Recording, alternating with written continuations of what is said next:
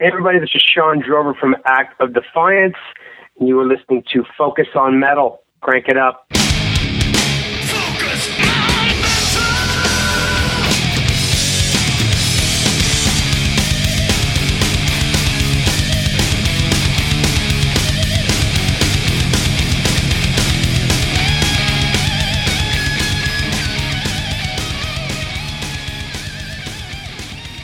Hey, Metalheads, Scott Thompson here, preparing to give you your weekly dose of Focus on Metal. Got a great guest for you on the show this week, and that would be Shawn Drover.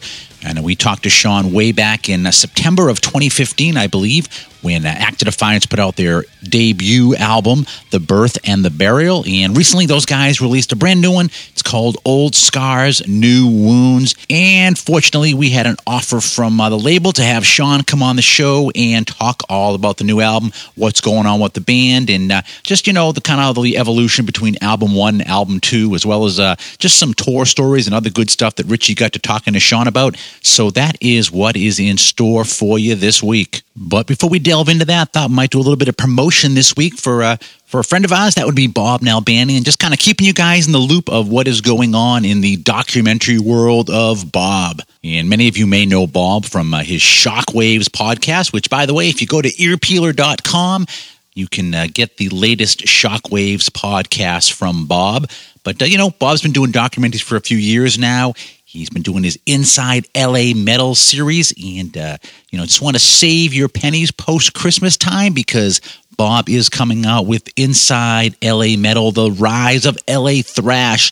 That is due out in uh, mid January of next year. I think that the official release date, I believe, is uh, January 19th. If you're a shopper on Amazon, you can pre order that puppy right now. That is available. You can just type in Inside LA Metal and you see all the good stuff from Bob on there. And of course, it's it's great to kind of see how much distro that uh, Bob's stuff is getting. The other day, I picked up a Fire Stick from Amazon, and sure enough, like all of Bob's documentaries are available on there. So it's it's pretty cool to see that he's finally getting distro on all that stuff because him and Carl definitely working their butts off putting out great documentaries all about the uh, LA metal scene. Good stuff. If you haven't seen any of that stuff yet, I urge you to either buy it or uh, watch that stuff on uh, on streaming either online or on TV. But also, Bob's doing another project right now. It's called Band versus Brand. And I know that uh, Richie and I have had this conversation back and forth about several bands and, you know, just kind of the whole integrity of the the lineup of the band that's going out and playing and all that. And, and I always kind of have that same viewpoint on the whole thing, which is that half the audience doesn't even know that the, you know, different guys are up there. And bearing that in mind, that really what's the, what's the difference whether the whole original band is up there or not? That people are still going to buy the tickets and they're just going to be, you know, the way they are. Richie's had always kind of more the, uh, the response with a little bit more integrity to it. And it, you know, and for me, yeah, being a fan, it is important to me to have the whole band up there, the original band, and all of that. And uh, you know, Richie is definitely pretty solid on that whole concept. So uh, Bob's been working on this documentary that really kind of explores that topic. What's more important, the brand or the band? And he does have a trailer for this up on YouTube, and I'll also try to post it on the show notes this week up at focusonmetal.blogspot.com. But since the trailer is really just the audio to the trailer, it's just about a minute and a half of uh, people that you may or may not recognize, kind of talking about the concept of band versus brand. Then I thought, you know what? Since the trailer is so audio based, why don't I just play the trailer for you? That's branding. The ultimate brand. A lot more musicians need to have a better understanding of branding. If you sell it out a little too much, it becomes it is a brand. It's it's just like Chevrolet or Apple Computer or Gillette or whatever. You know, uh, you don't know who made Coca-Cola. You know Coca-Cola. Surprisingly, they suck big time, and the audience let them know. Ninety-five percent of the people out there have not adjusted to the new business the name, model. The brand is always more valuable than any band member. You know, they don't know. Most people don't get on the website. They go from washed-up has-beens to living legends. There's so much garbage out there now that would have never passed label owners you know, scrutiny. You know, your branding is probably one of the strongest things that you can have in today's music industry. You gotta have the logo. What it is, is Steve Perry capable of singing Journey like he used to, and that's what people want. There is no integrity when it comes to the almighty dollar. uh, the integrity goes out the window every time. Shoot, the brand is more powerful than I am. You know what I mean? To make money as an original artist and to make a living at it is even more difficult now than I think it has ever been. I didn't change the name to put my name on it. It was the label who decided, and was either you go with that or you don't get the deal the way that they want it. Now we got the internet. Everything is cheapened. Anything goes. I think the argument can be made that the brand is more important than the band. There you go. That is the official trailer for Band versus Brand. And if you want a little bit more um, commentary on that whole thing, when you go up on YouTube, look up Band versus Brand, and there's a good little, uh, about an eight minute clip from our buddies over at the Classic Metal Show talking about the concept and the clip. And uh, if you don't recognize the voices, you may actually get a couple of clues from those guys. A few of the people that are in there thought I would just mention that because, you know, I've had this thing from Bob for a few weeks now, and I just keep forgetting to, to put it in the show. And then this week, I, I put it in, and I find out that, uh, that Chris and Neely ended up talking about it a few weeks ago. So definitely, if you want to have a little bit more of an expansion on this whole thing, go up there to YouTube and uh, check out Chris and Neely talking about the uh, band versus brand trailer. And while you're up there, of course, on YouTube, that's going to bring up a whole bunch of other classic metal show clips. And, uh, you know, you could just while away the afternoon listening to some great uh, CMS stuff. And as I mentioned before, if you want to check out any of uh, Bob's great Shockwaves podcast, you can go up to earpeeler.com and hook up with those there. So thanks, Bob. Keep bringing the uh, great metal documentaries into our little eyes and ear holes. And hopefully, we'll have you on the show again soon. If you get like you know, two minutes of free time. As usual, Richie and I would love to talk to you about all the stuff that's going on and uh, really give people insight into the world of Bob Nalbandian. But uh, for now, what do you say? How about a track of the week?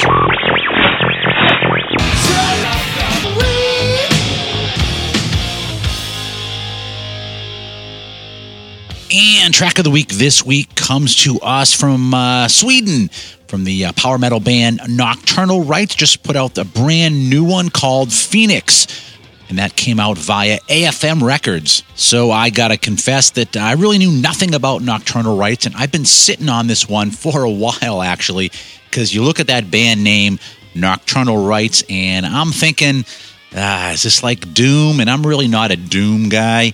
So I just kind of I've been blowing it off, and I just happened to be uh, cruising through and uh, doing some YouTube digging, and I came across the single they put out from the album. Uh, that is called uh, Before We Waste Away. And I was like, wait a minute, is this the same band that I have in my queue that I've just kind of been ignoring the promo for uh, months now? And sure enough, it was. And, uh, so uh, just to fill you guys in, if you, like me, are not aware of Nocturnal Rites, like I said, band out of Sweden and uh, they've been around for quite a while. They had released the last album before this was called The Eighth Sin way back in uh, 2007, and then I guess they had some inner band stuff going on, and they just kind of went on a hiatus for a while, but. Uh, they have now they've come back, and I would assume they have considered themselves almost coming back from the ashes, and therefore naming their album Phoenix. So uh, this uh, this one here, regular edition, has uh, ten songs on it. If you get the vinyl or the digipack editions, you get another great song on there. It's called uh, "Used to Be God." Really great track. It's probably probably one of the heaviest tracks on the album. But uh, if you want to find out more about these guys, you do have a website. It's called nocturnalrites.com. Not a heck of a lot up there right now. Basically, a single page but uh, gives you a link to two of the videos that are out there, as well as a link to their always ubiquitous Facebook page and a very handy link to their booking agents if you guys are interested in uh, in booking these guys near you. I'm um, assuming they're not going to be flying off from Sweden to do a one off in, let's say, Oklahoma, but, uh, anyways, that booking agent's contacts is all there as well on nocturnalrites.com. So, what do you say we uh, check out some Nocturnal Rites off of their new one, Phoenix? Name of this one is called The Poisonous Seed.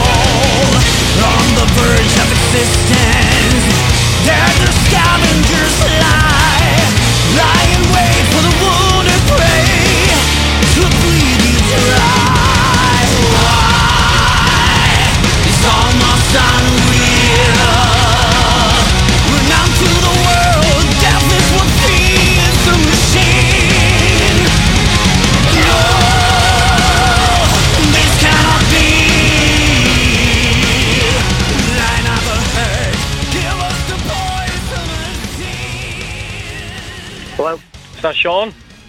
It is. Hi, Shawn. It's Richie from Focus on Metal. There you go. so where are you based? Uh, I, well, I live in Atlanta, Georgia. Okay. The band is based out of out of Los Angeles, California. Okay, okay. So you you a Falcons fan? Um, I'm a Steelers fan. Long, long. It's a long story, but I mean, I don't hate Falcons necessarily, but they're not my team at all. Pittsburgh Steelers are. Yeah, I'm um I'm just outside of Boston, so I'm Patriots.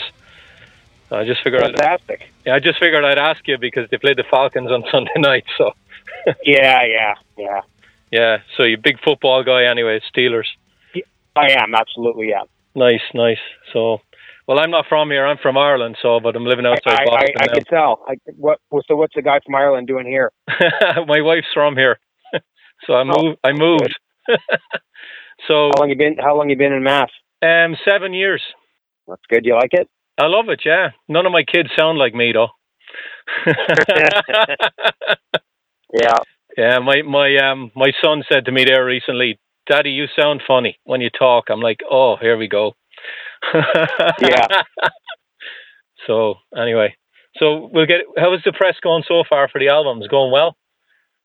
Oh, it's been great. Yeah, Excellent. the reaction from the press and um, you know those who have bought the record and have, have been stellar. So we're we're pretty happy about that. Yeah. Well, I made sure to uh, interview you after it came out, so I can have the physical product. I I hate getting streaming albums and MP3s and stuff with none of the liner notes and all that. So I figure I'd well, so you're you're old you're old school like I am then. So I, yeah, I, I buy the stuff. Like even though the, the Well- even though I get it sent to me, I still make sure I buy the albums.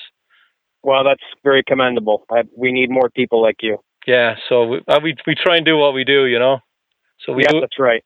So I just want to ask you first up, um, the reality in starting a new band. Um, was it more difficult after you've gone through the process now than than when you originally thought?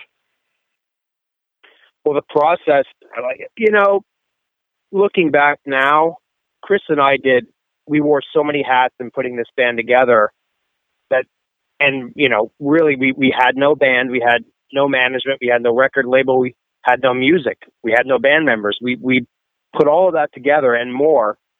Booking agent, I mean, it, artist for the record, it goes producer for the record. Chris and I did all of that. I mean, 10, 12 different things and create, write a record, find bandmates and everything and turn the record in and get a record company. Did all that in a span of um, six months. Wow. T- turn the record into Metal Blade. We, we formed the band in November of 2004. We turned the record in May 1st of 2015 and it came out in August. Wow. So So it was, you know, that in itself is quite an amazing thing if you think about it, you know, instead of just, okay, we're a band, we've been playing together 10 years and we're just going to try to get a record company. We already have 30 songs in the can. It was none of that. Chris and I just took a leap of faith. We believed in each other and, and, and what we wanted to do. And, and we, luckily we found bandmates that had this, have the same vision as we do. So, yeah. you know, but it, it was an arduous task to say the least. Now, you could have waited a while before forming a band. Like maybe you could have done session work and it would have been more lucrative maybe in the short term. But you, you immediately jumped into uh, into forming a new band. And Mm-hmm. like that must have been was that like a, a, an easy decision to make or did you actually do session work as well in between or did you just jump into the all right we're just going to do a new band and that was it Well, oddly enough, I've, I've been doing session work on and off for, for many years now. So when I'm, you know, in, with my past band, if I had any kind of time off, my brother Glenn, who, who was in um, my previous band as well, and he was in King Diamond, he's played with Testament, Mhm. Glenn Drover. He he's had a studio now for many many years, and and he'll just give me a call and say, hey man, you know, I found this, you know, this guy who has ten songs. He he needs a session drummer or or whatever, and, and you know, do you have time to do it? And if I have time, um, I'll I'll fly up to uh, to Canada and do it. And um, to this day, I mean, I'm flying up there in um, in about a month to do some more session work. So it's something that I enjoy doing. And yeah, you know, it, it's it's there's good money in it as well. Um, but it's been something I've I've been doing that now for for many years with with Glenn and and uh, that kind of thing. But it really I had no I didn't even think about that in terms of you know, should we wait, you know, because I'm doing session work? That was just something I, I could, I could do both, you know what I mean? And nothing, one didn't interfere with the other. I, I can juggle the schedule around or, or, or what have you, you know what I mean? I still do it now, you know, because we just put our record out, our new record, and we're not touring till um, early next year. So again, that gives me the, the affordability of time to, to do session work or whatever I want or, or need to do. Yeah. So how far ahead can you plan now with with a band like Act of Defiance? I know you've got two albums in.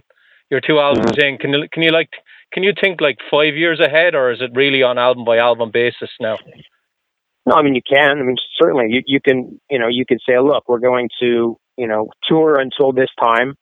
You know, then we're going to start writing material for the next record, and we're gonna you know we'll take that amount of time. Then we're going to record during this time. Then we're going to really you know what I mean. You can plan two, three records ahead if you really wanted to. Now, you know, it, it doesn't mean it's going to happen that way. You know what I mean? Yeah. And you you you can put out a record and it just takes off and does well, and you get on a bunch of tours and you can end up touring for two years because something you know uh, does well or, or whatever the case may be. You know, you you know you can certainly plan for something like that, but it doesn't mean it's always going to happen. We kind of at this point we've been going you know record to record, like okay, look, we're going to and that's what we did. We stopped touring in October of 2016.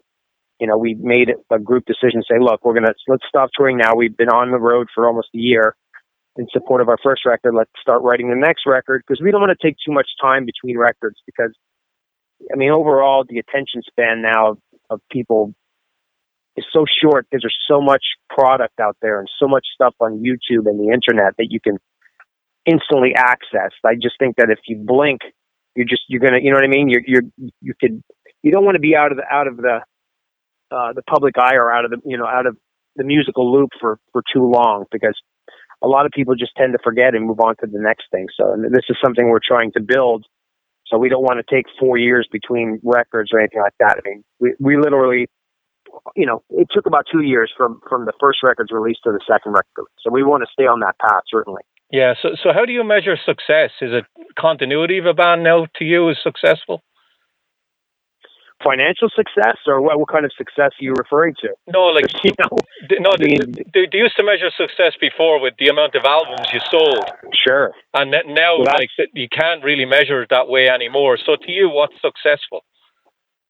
You can't. You really can't measure that at all, can you? Because I mean, back in the day, you know, the only way you could get a record was to buy it right? There was there was no internet. I'm I'm referring to the 80s and you know yeah and, and what have you before all, all internet piracy came to be. You know, so I mean, yeah, record record sales are are down across the board so much that you yeah you can't really garner or gauge success in terms of records sold. You know what I mean? It's a fraction of what it used to be. But yeah. on the other hand, you can have better concert attendance than you've ever had in, in your career. So, you know, again, it's hard to stay for us because again, we just put out this new record. It's only our second record, so I mean, success to me, it, you know, success to me is is putting out music that I'm proud of. That, that's what matters most to me. Is not catering to what you know somebody else wants us to do or thinks how we should sound or or emulate another band or we've done these records, two records on completely on, on our own terms. Nobody's told us, nor will anybody tell us what to do with any kind of musical direction because we're just, you know what I mean? We do what we want. Um, and that, that to me is, which brings me the most happiness is, is listening to a final product that you know why we did this on our own terms with, with no compromise whatsoever. And that in itself, to me, is, is is a success. You know what I mean? Not catering to record company pressure or fan pressure or what others think that you should be to follow a trend or to sell more records because again it's a fleeting thing anyway isn't it yeah with, with the dwindling sales i mean you now more than ever you may as well just do what you want because there there is no pot at the end of the rainbow is there you know no. there's, there's no so you know but i've always tried to be that way anyway with with my old band Eidolon we put out five six records and it was completely on our own terms and it was never successful in terms of huge um, success in terms of sales, but we never cared about that anyway. I can look back on that band, although we did make a lot of mistakes here and there with stupid things, but the music itself, I'm, I'm proud of all the music that we did with that band, and, and it ultimately got me to where I am today. So i will always be thankful for that band. Yeah. Now, after you did the birth and the burial, went through the touring process, was there any particular lesson you learned that you wanted to bring into making this record that you learned from the first one? Not really. I mean, it was just a different scenario. The again, the first record, Chris and I wrote all the music because we didn't have bandmates. Um, with this record, all four of us, we're all all four of us are songwriters, so we all contributed that way. Uh, we helped each other with lyrics and melodies. Was a really a real group effort. Even though we were writing in different parts of America where we live, you know, Chris and Henry live in L.A. I live in Atlanta. Matt lives uh, in uh, I think it's north north or Southampton. That's I think it's Northampton actually. So mm-hmm. probably not too far away from where you're living. So no, he's up, yeah, he's up my neck of the woods. Yeah. Right. So you know, again, one of the great things about the internet now is it, it's given you uh, you're, you've been able to send files, music files back and forth, or send lyrics back and forth, or song ideas, whatever it is, artwork. You know, it's it's enabled bands like us who live in different parts of America to be able to put this together and and, and function as a real band. Yeah. And uh, but again, you know, there wasn't a, there, I there, we didn't have any hard lessons to learn from uh, Birth and the Burial. I thought that record um, went very well with all the obstacles Chris and I had to overcome and, and, and or try to make a reality. Musically speaking, there's not a lot I would change on that record. To be honest with you, I'm I'm very proud of that record. Yeah. Now you you did a lot of touring on on the birth and the burial. Did you jam any of the ideas for this and, and maybe in the sound check, or did you not write on no. the road at all? No, no, we did. We did not. Not to say that we won't in the future, but we just, you know. But again, by the time you get to the gig and, and you know equipment gets set up, you sound check, and then you know we we would either be doing interviews or or resting, but whatever it was, you know, to get ready for the show. Our focus, of course, was on the show. And uh, I don't know, we never really kind of got into it. You, you only have like a set amount of time to sound check on stage, and and often it was just you know just going over the material that we were, you know, playing on tour, which was the entire record. Mm-hmm. You know, so yeah, we we never just I don't know, we never really no one came in and said, Hey, I got this idea, let's let's jam on it at soundcheck. We it just never really came to be. But you never know what can happen in the future, you know? Yeah, it's it's it's weird because the more musicians I talk to, they're either in two camps. They can't ride on the road or they have to ride on the road. It's either right. or. There's not really a you know, they can do it one tour and then not the next tour. Certain band, sure. certain band guys just say to me, "No way, I can do it. I just can't. I need to be in a certain environment."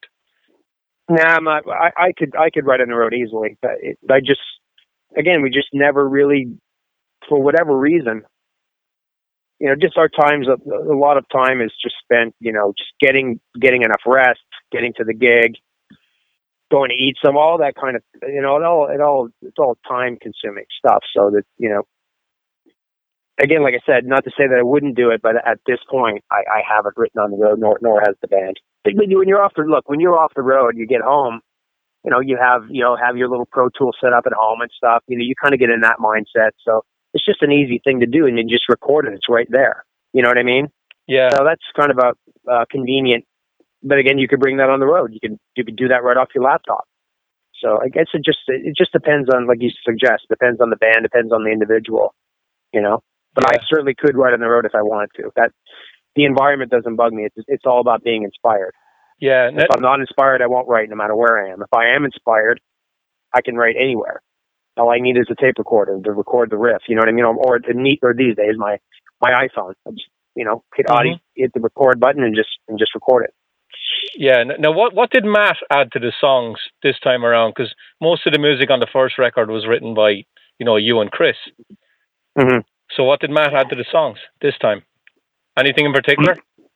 Well, Matt wrote three songs on the record, um, which again, he you know, being the the main writer or one of the main writers for Shadows Fall for 20 years, you know, Matt's got a kind of a his own style of writing as well, which I love a lot of the, the old Shad stuff. And I talked talked to Matt about certain you know things that he's done in the past, or or you know certain riffs and stuff. And and uh, you know it was exciting to to hear something from somebody else, you know, besides myself and Chris. You know, we wanted obviously we want this to be a group effort. This is not the Chris and Shawn show by any means. You know, a lot of people have said as such, and I just think it you know it's it's a bunch of crap anyway. But you know, we're we're, a team here. We want to all contribute and, and all express ourselves and and and this being a group effort. And obviously, the new record is, a, is the result of that. But yeah, Matt wrote three songs. Talisman is one of them. That's the third single that we released. It's a kind of a sludgy kind of track and stuff. And hey, brings everybody brings a little bit something a little bit different to the table musically. And, and you know, and I'm, I think all three Matt songs are great. Yeah, the Talisman is my favorite song on the record.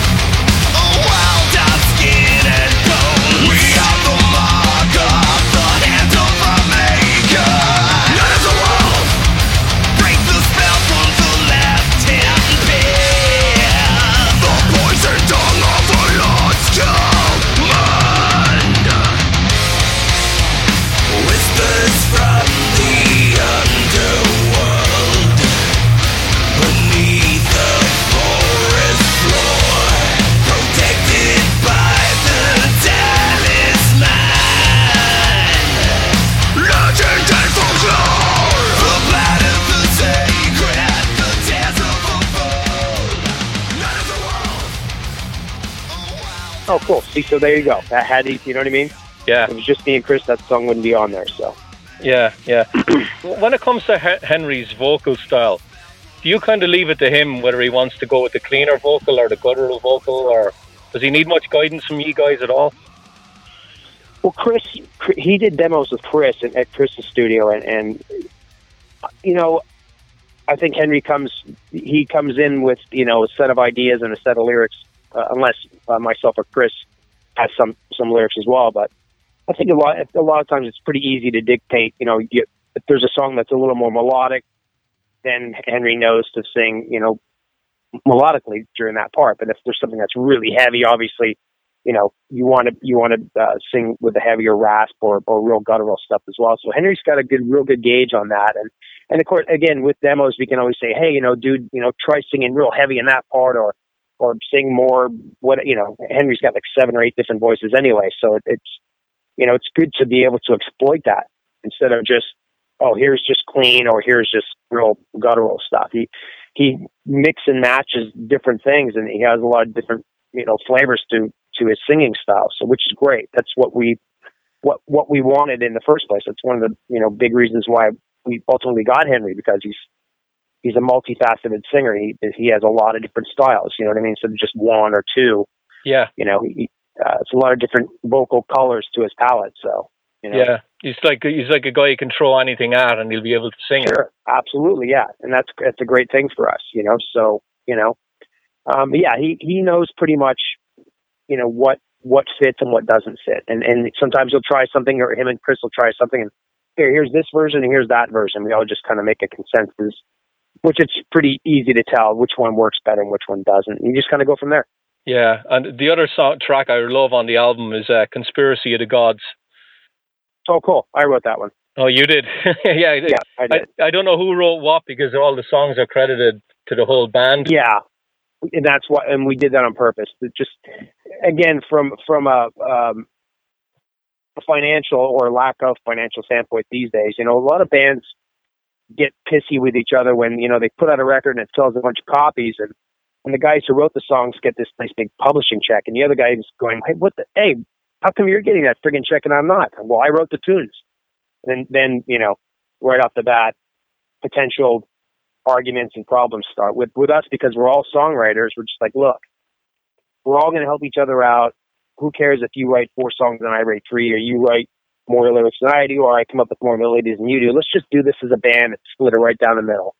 We all get 25% of any kind of royalties, publishing royalties, and, and what have you in the future.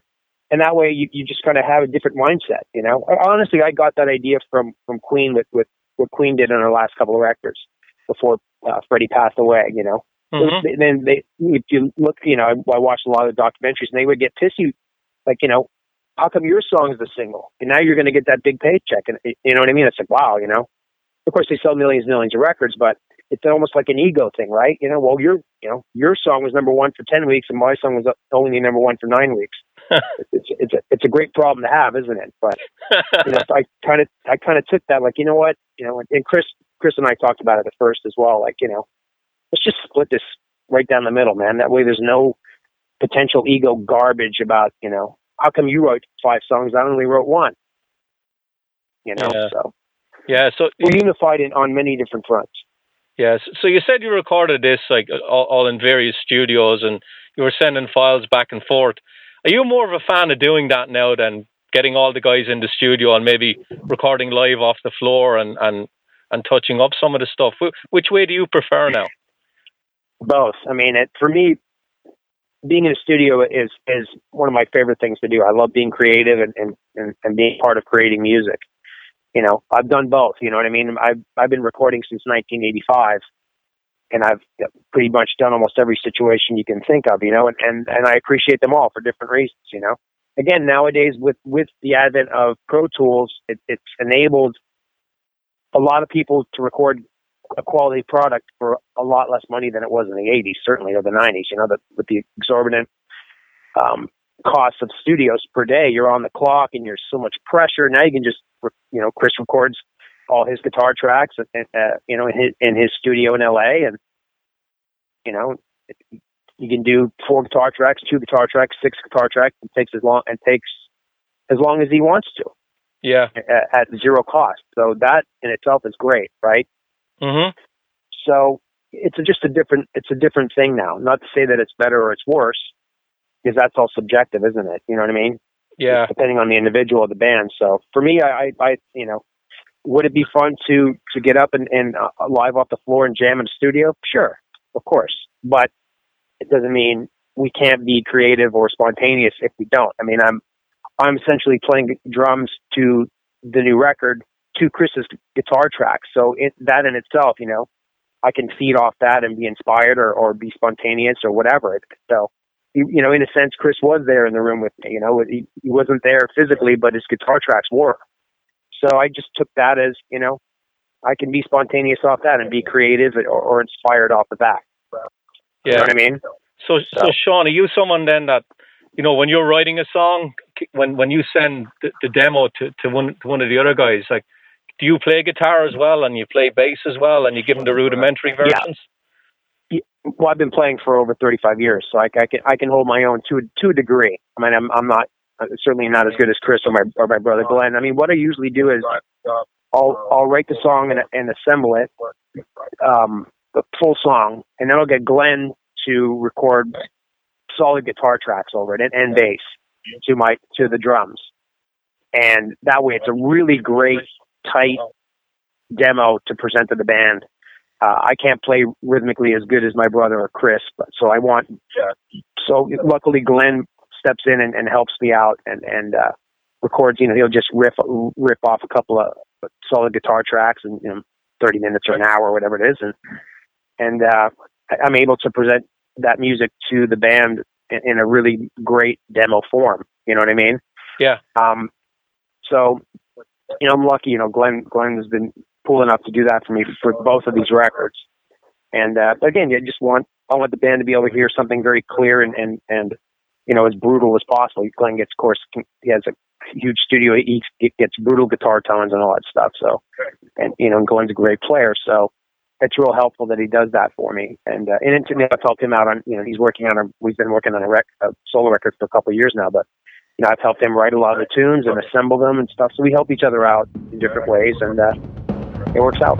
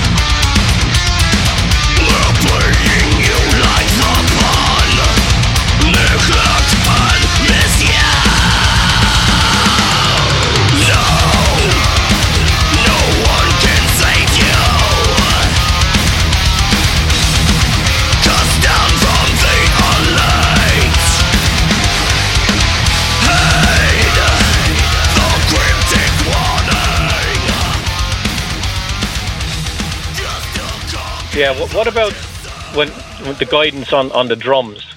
Do, uh, how, do you get personally hurt or, hurt's a strong word, but you know sometimes you might have it in your mind the way you want a certain song to sound drum wise. And you know, are, are you someone who's flexible in, in the way you, you, you can play them, or are you saying Sure. you put your foot down and say, "No, this is how I want it sounded in my head, and this is the way I want to play it, and it's my song."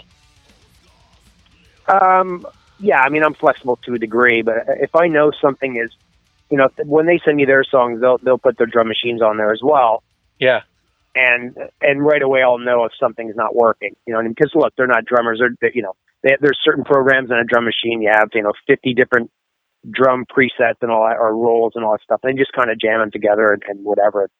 I just kind of take the basic beat off that and, and go off that. If there's something that doesn't work, I'll say, hey, you know, or if there's something in there that's so ridiculous I can't play it, that you know, it's out. But guys, come on, you know, I'm not friggin' I don't have eight legs like an octopus here. Give me a break, you know.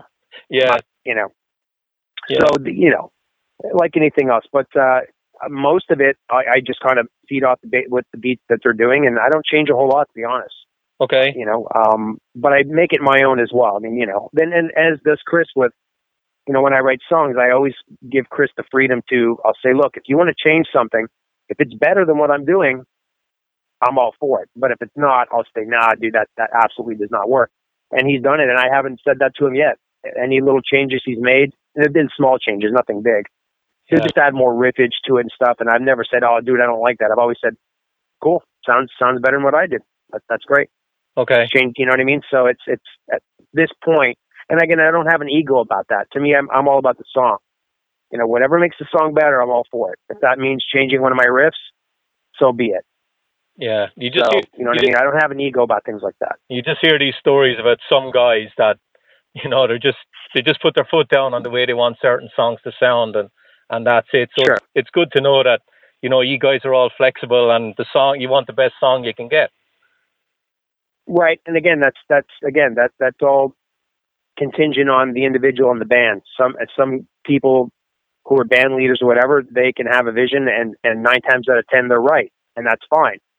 But our band's a democracy. There's no one star in this band. The other guys are just you know on payroll. This is this is a democracy in every sense of the word, and and you know we all have the same vision. We just want this music to be as good as possible. We don't always agree on everything, and because that that wouldn't be human either. You know what I mean? It's it's Oh, okay. To, we've never had any any blowouts or nothing like that ever. We never said, you know, you you know, why Yeah. you do that? You suck. Or you know, none of that. You know, because again, uh, because I think we just overall we just want what's best for the band, and and again, sometimes you know I think a lot of that is when your ego gets involved. You know, like that's my song. You should be changing and ripping my song. Well, why not? If you can make it better, like I said, if you can make it better than what I did, I'm all for it. And the same, you know, if I, you know, if Matt did a song, I'd say, hey, dude, why don't you do that riff? He would say, okay, cool. And he would try it, and he would either say, that's cool, or no, I don't, I don't really like that. And then I wouldn't have any ego about it either. Yeah. You know? Yeah. Too old for that crap, dude. I went through that shit. I went through that crap 30, 35 years ago with all that Yeah. stuff. You know what I mean? It's my way or the highway. That's that's not a band, dude. That's just, you know, we're a band, man. Yeah. Yeah. I, I want to ask you a question about. You played on records with Dave Mustaine, right? And he's one of the best songwriters in metal. He's had like a, over thirty year career now. Did you ever pick his brain on the pro, of, on the craft of, of writing songs with him? And did you like what did you learn from him about actually writing the song? I don't know if I learned anything necessarily. I mean, I mean, I, I obviously, uh, you know, was a very apt pupil. I, I learned a lot of things in that band, not necessarily all in, in you know, about writing songs or yeah or whatever. Um, you know, you know, he's got his way of writing, and that's great. Again, you know, uh, his track record shows that. Um, but it was always, yeah, it was always an interesting experience. Uh, in a lot of ways, you know, often he could be very spontaneous in creating music. I've seen him do stuff on the spot, and it's like, you know, how do you come up with that kind of thing? So it was, it was, it was an interesting experience, but n- nothing necessarily that I took to what I do because I've been doing, I've been, like I said, I've been doing this for over 30, 35 years as well. Yeah. So I have my own way of doing things, and um, you know, I don't try to emulate. uh, Certainly at this point, doing this for so long, I I I just have my own way of doing things, and it is what it is. I never try to rip off anybody.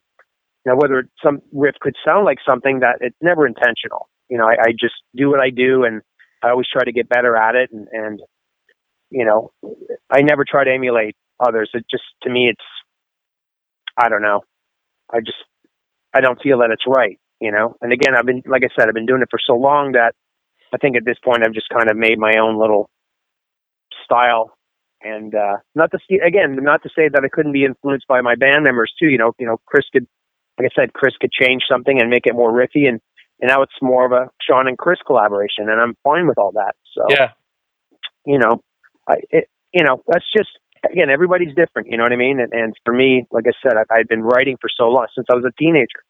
You know, we were recording, you know, one of the best studios in Canada in 1985 at you know Metalworks Studios, and I was just a kid. I mean, I was, I think I was 17 or 18 at the time. You know, and I, we did a three song demo, and I wrote all the songs musically, actually, musically, lyrically, and and the vocals. I sang on, on the on that stuff as well. So, you know, I just had the knack for it at a young age, and it's just something I've been doing for a long time now.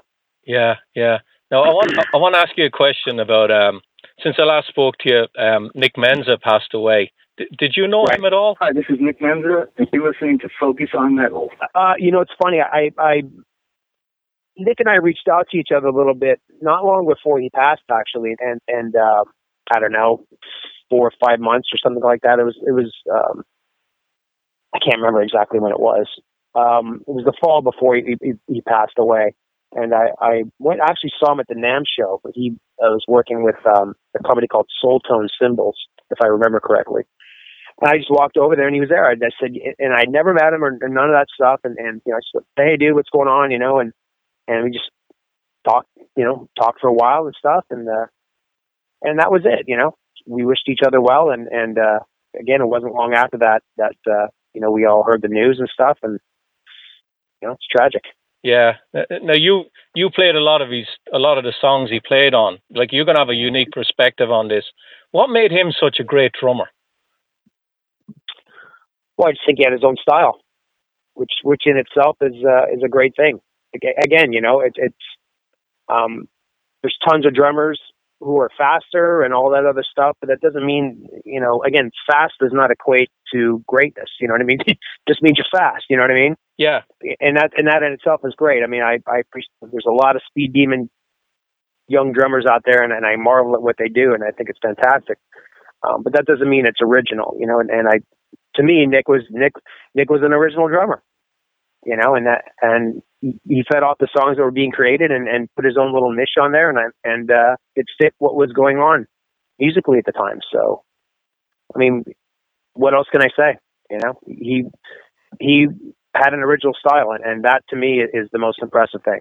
Yeah. Now, I've, every drummer I have on on the show, I always ask him this question. Um, Mm-hmm. what, what's the worst drum related injury you've had? And I'll give you some Oh, of the I've had a lot. examples that were given to me, right? Uh, Jimmy Mm-hmm. D'Anda, um, who's now playing with Lynch Mob, he said that he hit himself with a drumstick in the eye and thought he was he'd gone blind in one Oh, eye. that's nothing. Um, Mike Portnoy said he broke his wrist uh, doing some crazy fill at a show with Dream Theater years ago. And um, Deen Castronovo told me that he was playing in, in dry climates and his hands swelled up so much they had to tape the sticks to his hands. He couldn't actually hold them. So I'm curious. What, I'm curious. Yeah, I'm curious what yours are. Well, I've had a lot. I, I, I well after the first show I played uh, in Megadeth in 2004, I blew my eardrums out and I developed vertigo. This is after the first show. I had to go to the, to the hospital. And because I didn't have proper uh, in-ear monitors at the time, I used generic in-ear monitors, and I, it, it just there was so much outside bleed that I had to keep turning it up to hear the instruments. And of course, you know, over the course of a show, which is such extreme volume, I, you know, when you're in the moment, you don't notice anything. But after the show, I was my my head was just in a fog. I was wobbling the whole nine yards. So I had to go to the hospital, and I had vertigo. And of course, the doctor says, "Oh, you know, you need three weeks of rest." And you- I said, "Dude, I'm on friggin' tour, man." So I got a pair of extreme isolation headphones at, at the time. Uh, they were the biggest headphones. I call them Mickey Mouse ears because they're just so thick and big. Yeah. But as the name implies, it isolated all the outside noise, and I was able. It was almost like putting on headphones in your bedroom and listening to a, a heavy metal record. Yeah. You know, I could really hear everything very clearly, and I didn't have to have a brutal volume to do it. And that over the course of the rest of that tour, the the vertigo subsided and, and it healed uh, and stuff. Uh, the very next tour, I fractured my right hand on the second show. It's a mild fracture. Nothing broke or anything, but it, I mean, it was the pain was was pretty brutal. So I wore this black, just a tight kind of um, sport kind of a uh, you know thing where you could function, but it you know it's it's still restricting hand movement and all that stuff. So I had to play that second tour leg in that uh, as well in the first uh, uh, and during the course of that whole world tour, I had uh, a, a, read my knee uh, got blown out. I had to have my plica removed and my knee and, and cartilage after that world tour. So I was getting cortisone shots between every tour leg just to deal with it. It didn't hurt to play, but hurt it hurt like hell to walk on my right knee.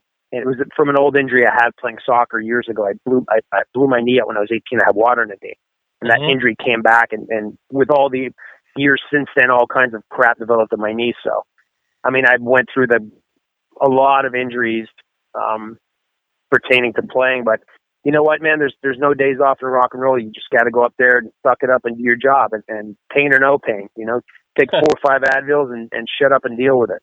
Yeah, it, it just seems to me that the type of music that you play, like in metal, that it's mm-hmm. physically more demanding on the drummer than anybody else that's on the stage. Of course it is. The drummer and the singer. The singer's throwing out, you know, yelling his guts out, and it, it, you know, there's so much energy expelled during that. But the, the drumming is certainly the most physical instrument on stage. Everybody, you know, it, it's hard for everybody, you know, but drummers certainly, I would say, expelled the most, you know, physicality on their instrument. Yeah. So, so how do you how do you prepare for a tour now? Is there any particular exercises you do before the show, or a couple of like do you do like cardio stuff a couple of weeks beforehand, or or how do you prepare? Nah, I mean, I just drink a lot of water and loosen up. And you know, you play three, four songs at sound check, and I just, I just try to stay loose and just go up there and do it.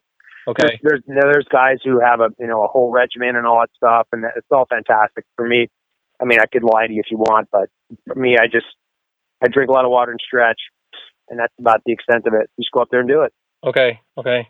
Well, Shawn, um, and, want- and drink a lot of beer after it, and the pain after the that numbs the pain, does it? temporarily. so, do you want to give out all the uh, the social media sites where people can get in touch with you or, or the band members?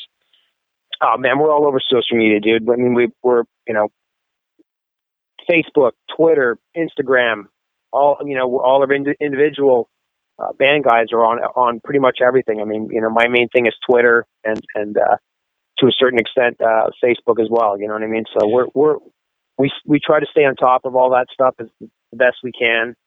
Uh, without being obnoxious about it, you know, we just try to information we have, we we put it out there um, on all our social media outlets, and, and we're easy to find, man. Just type in Act of Defiance on Facebook or Twitter or Instagram, and we'll pop right up. Yeah. So, have you any tour dates announced yet for next year? Or? It's it's being finalized right now. Everybody just everybody's asking the same question, you know, we, and we can't yeah give any information until it's finalized and until it's okay. We got the green light to report it, but it's it's as I speak, it's being finalized right now. So just we're, we're trying to, you know, we're trying to be as patient as we can. We we want you know we wanted to go on tour the day the record was released. We actually had a tour lined up with Iced Earth uh, the day after our record release, but it, it got postponed. Um, and you know what are you going to do?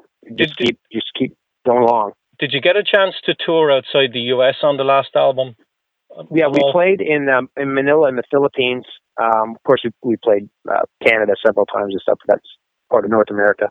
Yeah. Uh, but yeah, the only place we went outside of North America was uh, we did a huge festival called Pulp SummerSlam in uh, Manila. It was like there was like thirty thousand people, whatever it was, and it was it was great. It was huge. All the way over there for one show. One show, dude. That's how metal we are. Wow. All right, Shawn. Well, I'll leave you go. Um, the new album, Old Scars, New Wounds. It's it's excellent. It's one of my albums of the year. I love it. Thank you. All right. So have a good rest of the day and uh, hopefully I'll see you out on the road. All right, buddy. Thank you very much. All right, Shawn. Take care of yourself. All right, bye-bye. Bye. All right, big thanks to Shawn Drover for coming on Focus on Metal once again and talking to us all about the brand new one, Old Scars, New Wounds. And uh, we did mention about social media, and you can hit them up on uh, Facebook at Act of Defiance Music and on Twitter at Act of Defiance One. Well, we still have a few minutes left to go this week. What do you say we play another single off of the album? It's actually the lead off track, and it's called MIA.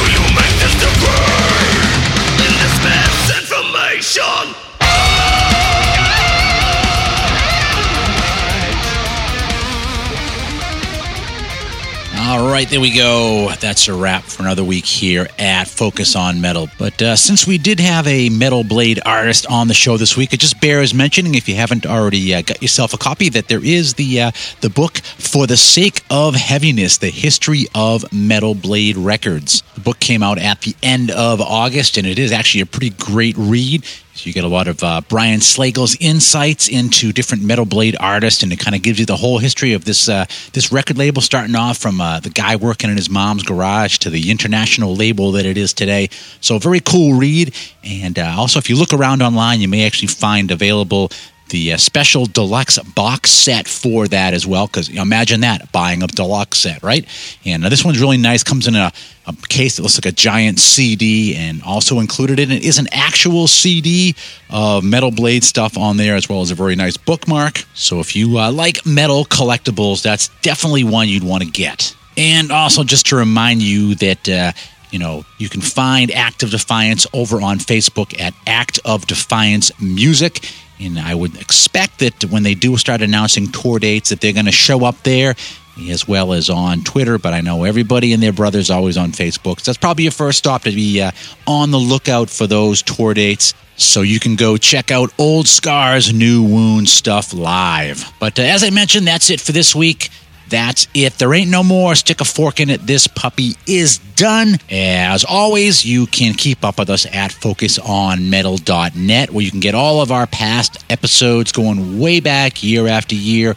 And as I mentioned, if there's something on there, you see a one of those entries and there's no streaming or download link for it, you can also shoot us an email at shout at focusonmetal.net and I will do my best to get a streaming link up for that particular episode. You can also check out the uh, show notes and news and other good stuff over at focusonmetal.blogspot.com. Richie is always posting stuff over on the Facebook page. You can catch up with him there. And of course, I'm handling all the Twitter these days. But until we talk to you again next week, for Richie, myself, and everybody else here at Focus on Metal, have yourselves a great metal week. And until we talk to you next time, Remember, focus on metal. Everything else is insignificant.